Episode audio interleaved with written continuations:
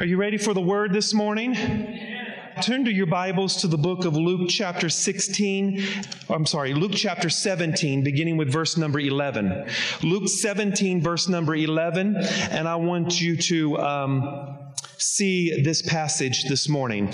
Luke, chapter 17, and beginning with verse number 11. Luke 17, beginning with verse number 11 and listen to the word of the Lord. Now it happened as they went to Jerusalem that he passed through the midst of Samaria and Galilee. Then, as he entered a certain village, there met ten men who were lepers, who stood afar off. And they lifted up their voices and said, Jesus, Master, have mercy on us.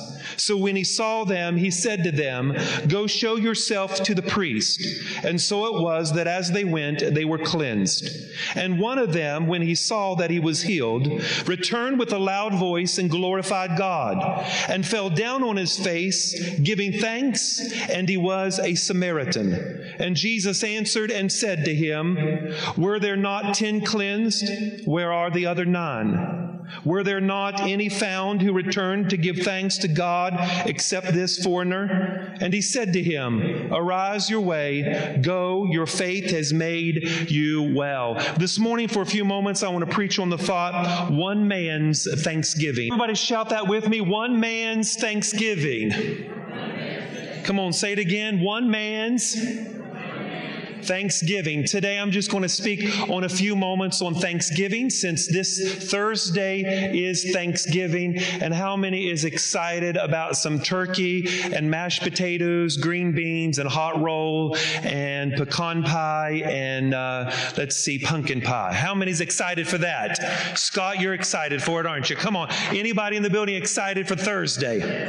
How many is not excited to cook? Well, you know, Cracker Barrel, you can order food from Cracker Barrel and they'll take care of it for you, you know. But how many knows ain't nobody can cook like mama? All right, three people, I guess your mama can't cook. Sister Christine is like, no, my mom can't cook. All right, we'll go on. All right. so this Thursday is Thanksgiving, and once a year, you know, we have a special day in America that is called Thanksgiving. It is a holiday that is special to America. Other nations of the world have adopted a similar concept, but here in America, we have one particular day where we give thanks. The greater challenge today is to live a thankful life. Not necessarily to give thanks on one day, but to live a generous and thankful life every day. Thanksgiving or thankful living. I'm not sure about you, but I want to be a thankful person, don't you? I always want to be thankful. I want my attitude that to be of gratitude. You see, I've learned one thing in life, and that is this you can give thanks without being thankful but you cannot be thankful without giving thanks. I'm going to say that again. You cannot give thanks. You can give thanks without being thankful, but you cannot be thankful without giving thanks. You see, the Bible is full of scriptures that command us to be thankful.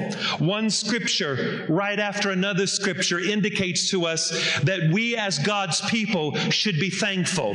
I'm reminded of a story in First Chronicles, chapter number 16 and verse 34.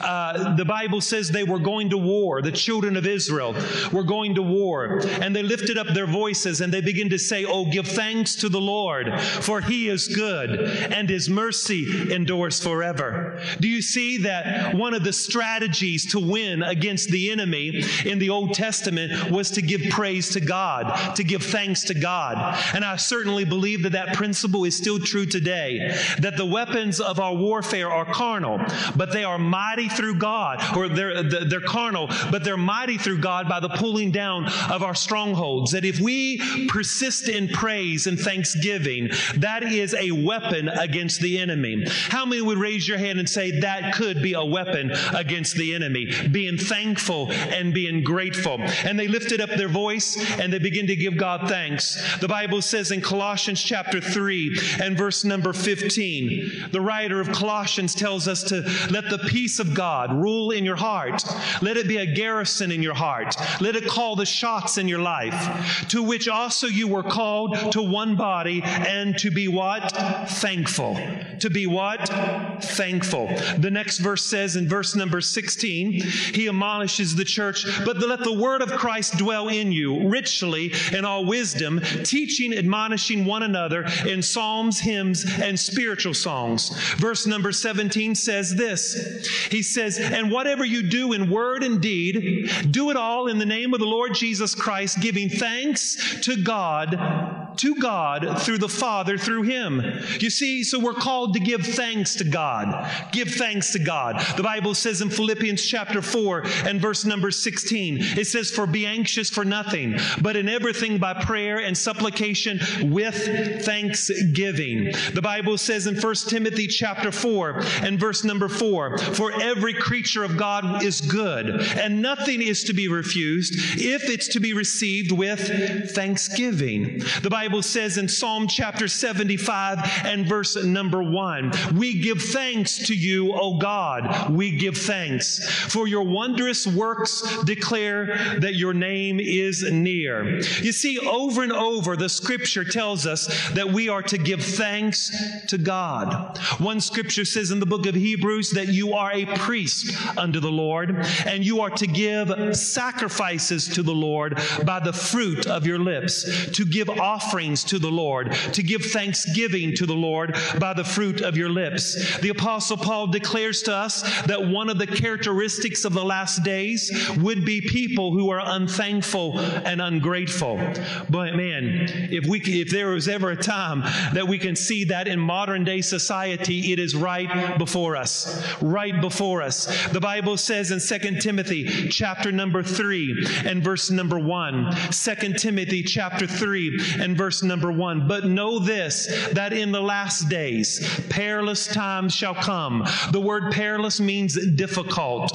He says, in the last days, difficult times will come. My friends, we are living in difficult times. And he says that there is a list of characteristics of things that will happen in the difficult time. And the Bible says in verse number two of that same scripture, he says this, for men will be lovers of them themselves. They will be lovers of money, boasters, proud, blasphemers, disobedient to parents, unthankful and unholy. Do you see the phrase there, unthankful and unholy? I think that it's not by coincidence that an unthankful person is an unholy person. An unthankful person is an unholy person. A holy person is a thankful person.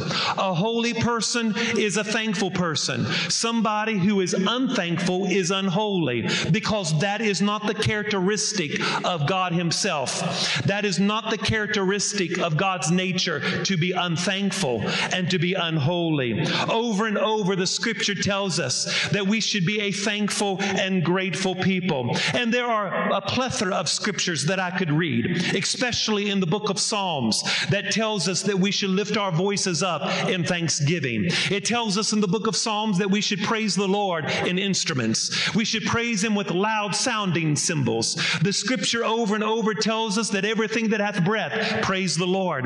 The Bible tells us that you are a walking, worshiping system. Hallelujah. You were created to worship God. Before you were created to have children, before you were created to marry, before you were created to have a job and to partake of resources, you were created before the foundation of the world to be a worshiper. And there's something within you today that longs to worship God, that longs to praise God. And when it comes up out of you, it is thanksgiving, it is worship, because any person who is righteous will be thankful. Amen. The Bible tells us that when we speak in tongues, we speak wonderful mysteries of God. We speak thanksgiving to the Lord when we pray in that unknown language, because you are a walking worshiping system. Everything you do should be an attitude of worship. Everything you do should be an attitude of praise. And everything you do should be an attitude of thanksgiving. There is a story that is before us today, a story that I'm sure that you have heard before, and is a story I'm sure that many people have preached on. I don't claim to be the greatest preacher, but I do claim to be a preacher. And I'm sure people can preach this better than I can. But I do want to reveal to you some things about this narrative that I believe believe it's very important to live a thankful life because a thankful life is a holy life. And I want to live a holy life, my friends. I want to do what God wants me to do. I want to be totally dedicated, separated, and consecrated to the hand of Almighty God. I want to be holy. And if I'm going to be holy, I'm going to be thankful. This scripture, this passage, this narrative indicates to us how to live a thankful life. And it also tells us some indicators of somebody who is thankful. It gives us some principles of things that you can live by. And so I want you to rehearse this story just for a moment. We are proposed with this story in Luke 17 of Jesus. The Bible says in Luke chapter 17, around verse 11, the Bible tells us that Jesus is on his way to Jerusalem. And the Bible tells us that he is passing through Samaria and Galilee. He is passing through Samaria and Galilee. And the Bible says he runs into some people. He runs into 10 people. 10 people. And the scripture indicates to us that these 10 people are lepers. They're lepers. Now, if you know anything about being a leper, it was not a celebrated thing in Bible days. Leprosy was a disease that disfigured your body. It basically ate away your flesh and it was contagious. People stayed away from the disease and lepers would wrap themselves with cloth and they would hide away from society. And when you would get close to them, they automatically would say, unclean, unclean. So you would stay away from people. It, it was contagious. It, it, you, you, you, you did social distancing. You, you stayed away from people. You didn't want to get close to them because it was, they were unclean. And it was a, it was a horrible disease. I mean, for it to eat your flesh, it was very, it was not a pleasant thing to look at. It wasn't very, it wasn't very pleasant to look at. So they would cover their bodies in cloth to hide away the disfiguration of their skin. And so this wasn't something, this wasn't a laughing matter. These 10 lepers were very, very, very, very sick and they were very unclean. They stood afar off. Do you see the scripture, verse number 11? Uh, Luke chapter 17, verse number 11, or excuse me, verse number 12. The Bible says, Luke 17, verse 12, and they stood afar off. They stood afar off. They were unclean. They had social, uh, they had social anxiety. They couldn't be with anybody. They were quarantined from the rest of the community. They stayed away because of their disease. But they saw Jesus that day and they believed in their heart that maybe Jesus could help them. And the Bible says in verse number 13, they asked for mercy. They didn't ask for healing, they asked for mercy. They asked for mercy. Why? Jesus is a carpenter. Maybe Jesus could build them a home. Maybe Jesus can build them a table where they could sit at and eat their food together. Maybe Jesus could do something for them that would be beneficial for them so they didn't feel like they were isolated from the community. Or maybe they thought Jesus could heal them. I don't know where they, I don't know their level of faith. I don't know what they heard about Jesus, but obviously they heard something about Jesus and they cried for mercy. As I was reading this scripture, the Holy Spirit spoke to me and said to me, Son, this is a picture of salvation. And I said to the Lord, Lord, how is this a picture of salvation? Verse number 12 the ten lepers stood afar off. And verse number 13, they asked for mercy. I want to say that again because I think it's noteworthy to say it again. Verse number 12, they stood afar off because they had a disease. And verse number 13, they asked for mercy. You see, my friends, every one of us have a disease called sin. And this sin is a disease that has that has spread throughout all of humanity. And because of our sin, we have become isolated spiritually. We have become we have become isolated from the community. Just like Adam and Eve, when they sinned, what did they do? They isolated themselves. Listen, church members are like automobiles. They start missing before they quit. All right? And so when we start isolating ourselves from the community, why does people isolate themselves from the community? community? Because being a part of a community teaches us to be selfless. And anytime we become selfish, we become a part of ourselves. We, we become inward focus. We focus on our desires, aspirations, and dreams instead of coming a part of a community. Can somebody say amen? These people were a part, these people stood afar off, and when they stood afar off, they asked for mercy. Isn't that a picture of isn't that a picture of salvation? All of us, because of our sin, stands afar off from God. We are separated from God. We stand afar off because of the disease called sin. But how many knows help will come when you lift your voice up and cry for mercy? Can I hear an amen? I said, How many would believe me that help would come when you begin to cry for mercy? And they cried for mercy. And what did the master do? The master came to him. The master came. He, they began to cry for mercy, and the master came. You see, you see, the Bible is so good here. You see, because nothing miraculous happened.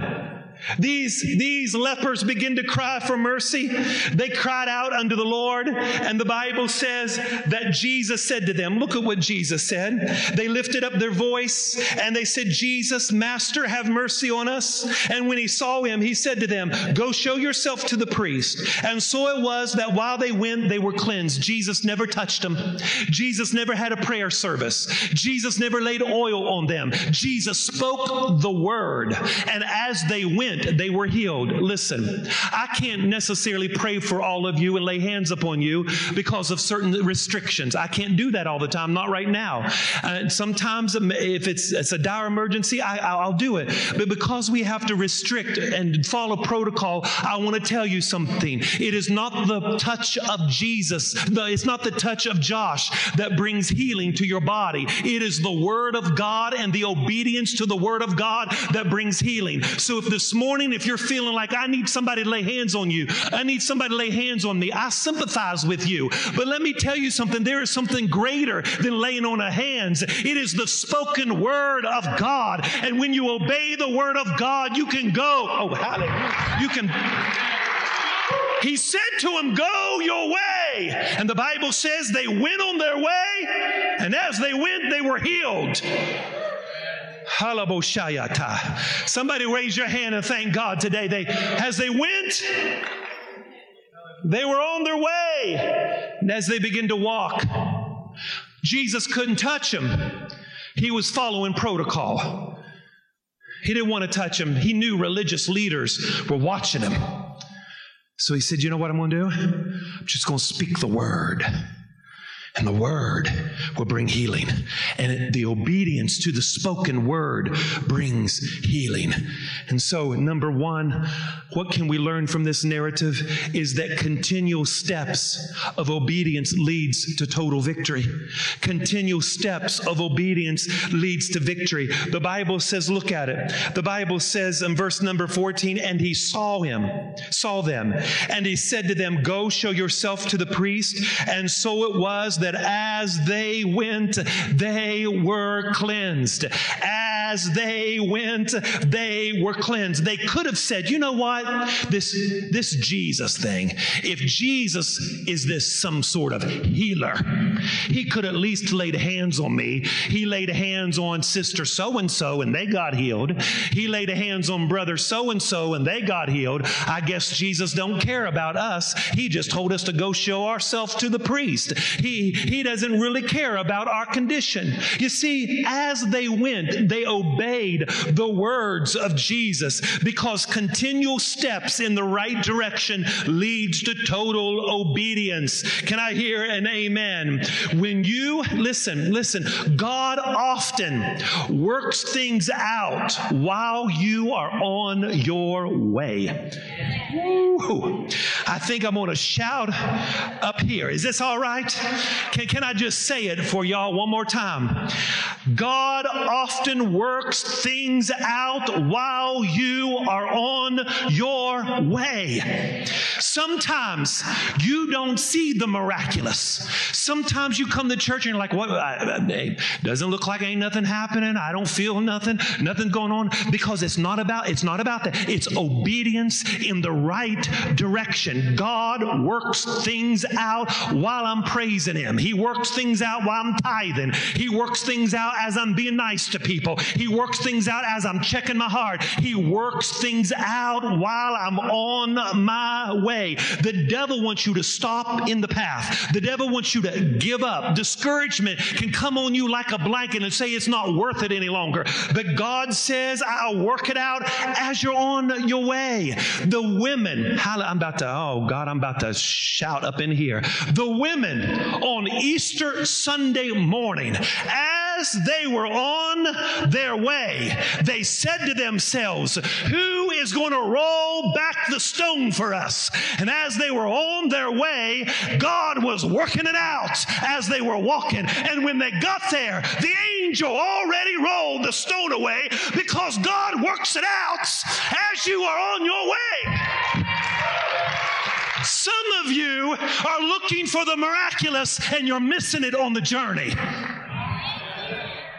You're missing. Hallelujah. Can I just shout up in here? Woo! Hallelujah. Can I have about just 50 people in this building? Can I have just, I just encourage you. Can I have 50 people in the building say, I thank you that you work it out even when I don't see you working it out. You work it out. You work it out. Hallelujah. Woo! You work it out. You see, this is, hold on, staying right there. You know what the Lord said to me? The Lord said, Tell them, tell them this. Between here and there, I'm going to do something in your life.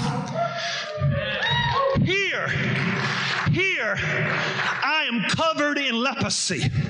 There, I'm supposed to go myself and see the priest.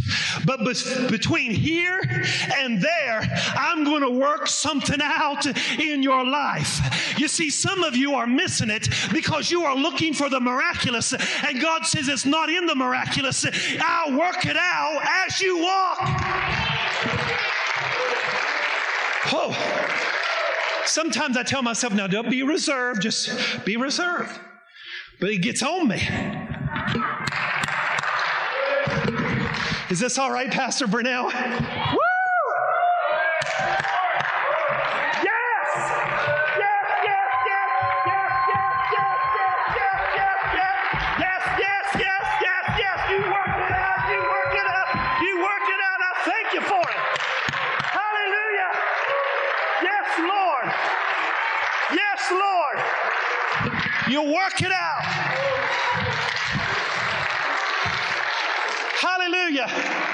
Between here and there, I'm going to do something in your life.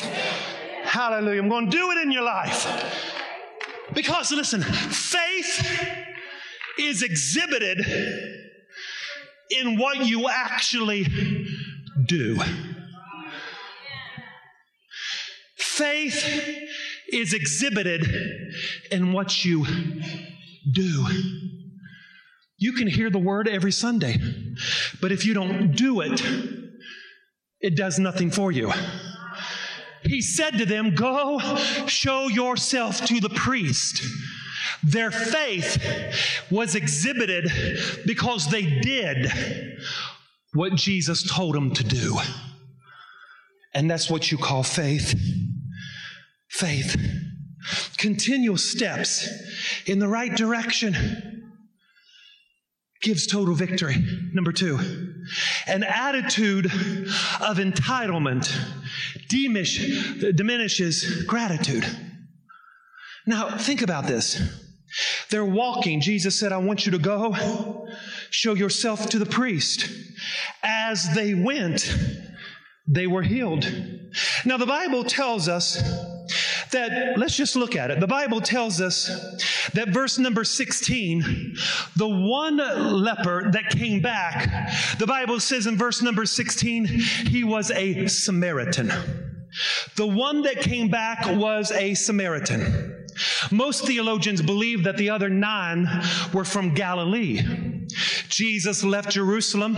The Bible says he went to Jerusalem, that he passed through the midst of Samaria and Galilee. The scripture tells us that at least one of them was a Samaritan. Now let's, let's just infer here that the other nine are from Galilee. And the reason that I say that is that if that is true, if that is true, then maybe the reason that only one of them came back to give thanks, only one came back to give thanks. And Jesus said, Where are the other nine? Now the question is, is why is only one of them came back to give thanks? Well, you see, Galilee was the region that Jesus did his ministry. Jesus is from Galilee. Jesus is their homeboy. Jesus was raised with them. Jesus was in the same region with them. Maybe, and I'm inferring this, but maybe the other nine lepers thought to themselves, Jesus should have healed me because I know who Jesus is. I was raised with Jesus in Galilee. I know Jesus' mother. I know his father. I know his siblings. We played together in the streets. He's my homeboy. But the Bible says one of them came back and he was a Samaritan. A Samaritan was considered an outcast almost as if they were a half breed. The Jews did not like these people at all. And here is one Samaritan came, and the Samaritan knew the Jews didn't like him. They, they faced social humiliation. They, they, these Samaritans was a group of people that they felt like they were an outcast. And one of them came back and he began to give thanks. And do you know what I believe the Samaritan is saying? The Samaritan is saying, you know what? I don't earn it. I, I didn't work for this. I don't deserve this. In fact, Jesus, I don't even know who you are. I wasn't raised with you from Galilee. I didn't know you when you was a boy. I don't know anything. All I know is that all my life as a Samaritan, I have felt like I was a nobody. All my life, I have felt like I've been an outcast. All my life, I felt like I've been unworthy. And I don't even deserve to be healed, Lord. So I'm going to come back to tell you how much I appreciate you, how much I honor you, and how much I love you. Is there any Samaritans in the building that can wave your hand and say, I don't deserve it? I didn't work for it, but I got to give him thanks and honor because of his grace and his mercy today. Hallelujah. And sometimes us having an attitude of entitlement, like we deserve it. I've had people leave this church because, no, in 20 years of ministry, not this particular church, just 20 years, people leave because they felt entitled. If you don't let me preach, they feel entitled. If you don't let me, I'm entitled. And when we have a spirit of entitlement, Listen, Jesus told a parable. Some people's hired at nine o'clock. Some people are hired at noon. Some people are hired at five o'clock. He's the master and he'll pay everybody what he thinks needs to be paid. Amen. And if you think you've been working from nine o'clock in the morning and somebody that came on board at five o'clock get the same wage that you got, that you worked all day, that is a spirit of entitlement. He is the judge. He is the rewarder and he is the one that pays the people the wages, not me. An, an attitude of entitlement. Maybe the nine had a spirit, maybe they had a spirit of entitlement. Jesus is my homeboy. Uh, me and Jesus used to have hamburgers together.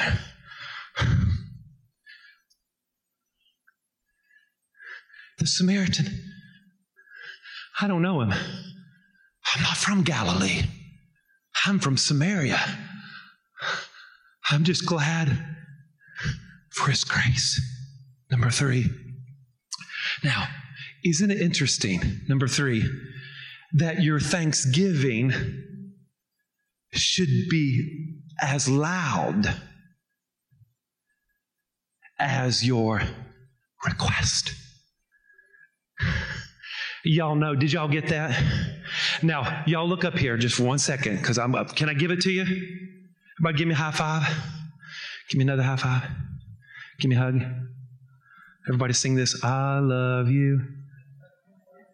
We're a happy family. Okay. Are you ready for this? Verse number 30 Your thanksgiving should be as loud as your request. These, these 10 lepers in verse number 13, but the Bible says in verse number 13, they lifted up their voice. Jesus, Master, have mercy on us. So, what are they doing? They're presenting their request. What is their request? Have mercy on us. Now, verse number 15. And one of them, not all of them, one of them, when he saw that he was healed, returned with a woo and glory. Hallelujah. Can I do it one more time? Can I do it one more time? Can I push it? Are you ready? Verse 13. I want you to see it. And they, all 10 of them, lifted up their voices and said, Jesus, Master, have mercy on us. They're giving their request. Verse number 14, and so when he said to them, and when he saw them, he said, Go show yourself to the priest. Verse 15, and one of them, when he saw that he was healed, returned with a loud voice. In other words, your Thanksgiving list should be greater than your shopping list.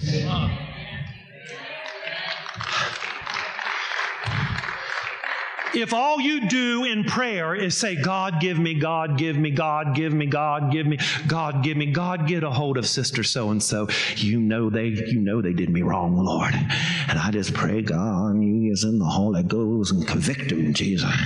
Know, they what they did and said to me, how dare you know, and all of our prayers are consumed with vengeance. God get them, God get them, God get them. I don't understand that. What would happen if we would grow in our prayers?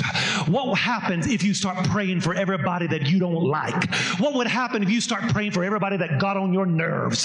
What would happen if you start loving everybody and tipping everybody and taking people out to eat when you're taking your enemies out to eat? What would happen? We would do something so radical in the city of Joplin, it would blow the four walls off of this church.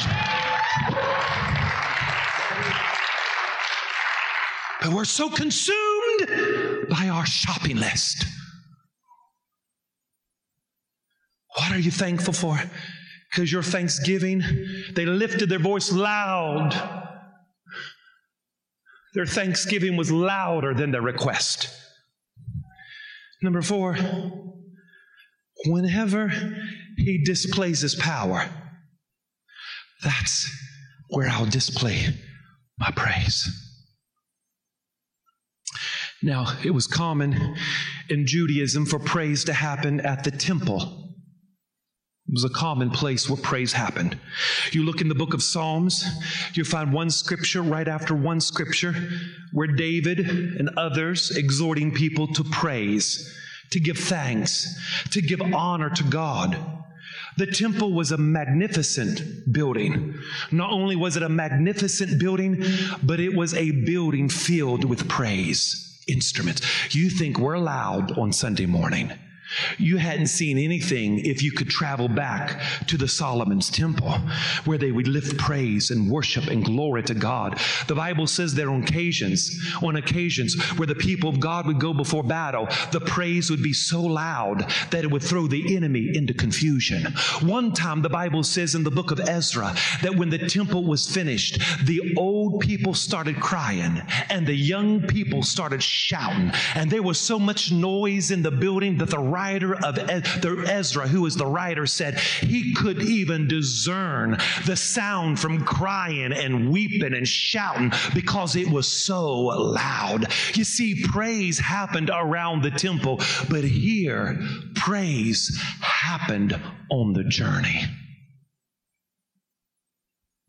And if all we do is praising God in a church and not in our life, There's something wrong with that. Something wrong with that. Number five, last point faith is exhibited in returning to the Lord after your prayer is answered. Listen to the pastor.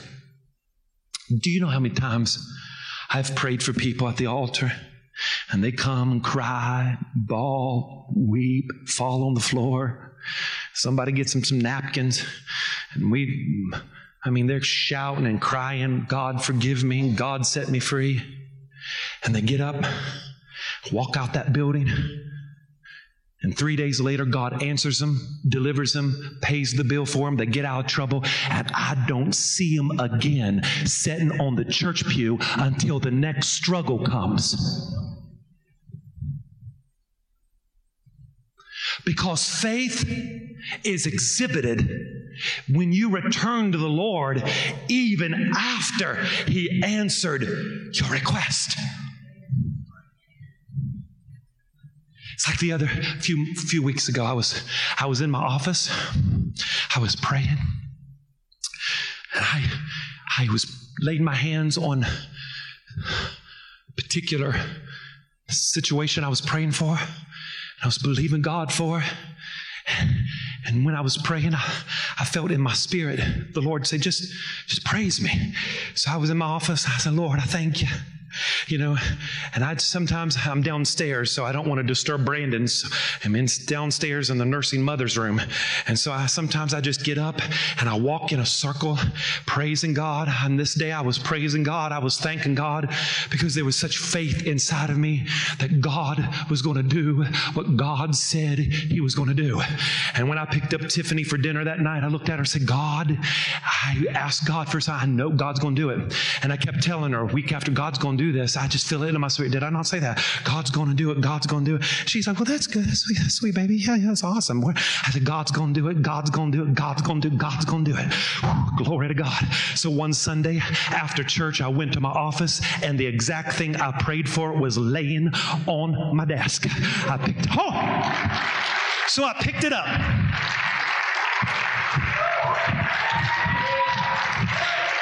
So I got in the car, ran up to Tiffany, banging on the door. She opens, she said, What's wrong? What's wrong? I said,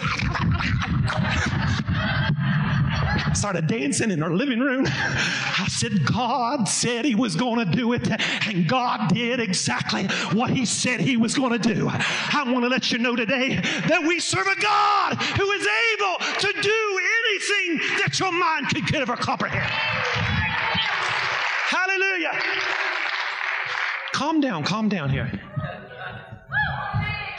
Oh, hallelujah. That's why I get so excited. That's why I just feel like I'm. Because when you're stuck in the office all week, just, oh God, get it inside of you. Then you come to church and people are like this. And pastors like, and I, I discovered if I acted like you, we would never get anything done. Can I hear an amen? Once in a while, you need a little fire on the wood. Hallelujah. Once in a while, you just, not all the time, once in a while, it's good to have a little spark. Is that all right? So, I wrote it in my journal. Took a picture of it because I have a prayer journal where I write things down. So, my children, one day, if the Lord should tarry and I die, they're going to get my prayer journals out and they're going to read page after page. Daddy, pray for a miracle. And here's a copy of the picture to prove that God answered and said what God said He would do. I want to let you know some of you feel discouraged. Start writing down everything God told you and then document it when it happens. And when you get discouraged, go back and read it. Some of you need to leave your children not a car and not an inheritance. You need to leave them a prayer book. You need to leave them a memorial that when they go back, they can read about what God did in your life.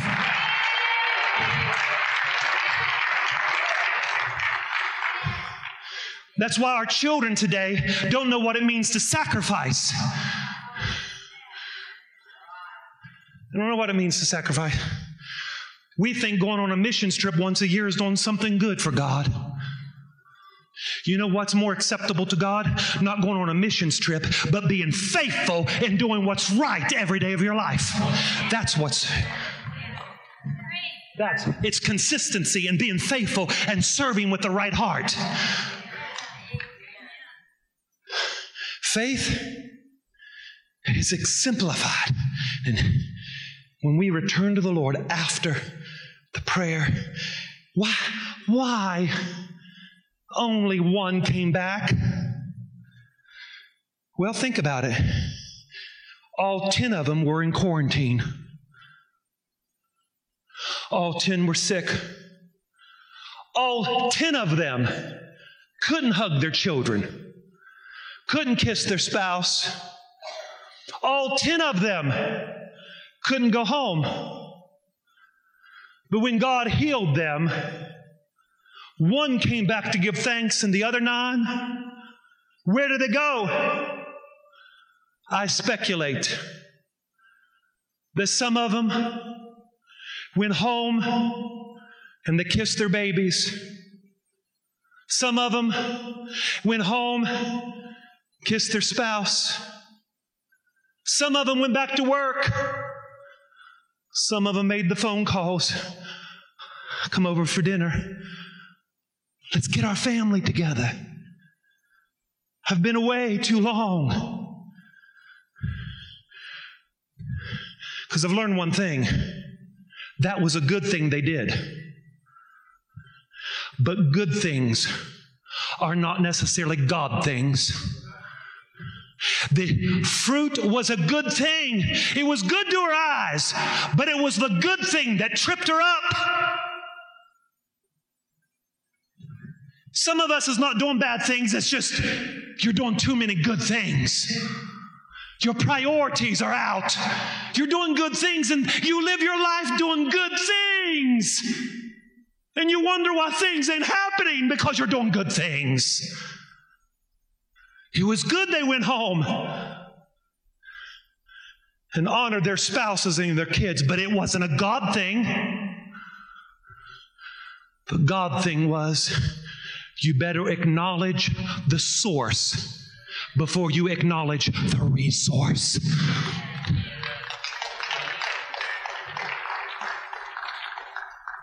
Everything else is a resource. He is the source. And they went back to the source. He, one, went back to the source. And God said, Where are? Where's the nine at? Didn't I heal them all? And I'm asking you today, I preached my heart out, not for your approval or your applause. I preached it because this is what the Lord wanted me to preach, and not necessarily because it's Thanksgiving, because I don't always preach Thanksgiving messages. I'm too excited to get to Christmas. So I don't always do this, but I want to do. I wanted. I felt like the Spirit was saying this is what you need to preach on, and I know we have to social distance, but I want us, if you can, and would you will, with this whole place in your own way Let's lift our voice like these lepers and think of something you could thank God. Maybe it's your maybe it's your marriage. Maybe you have a good marriage, good kids. You're not in the hospital. Think of something, Lord. Thank you for everything you've done.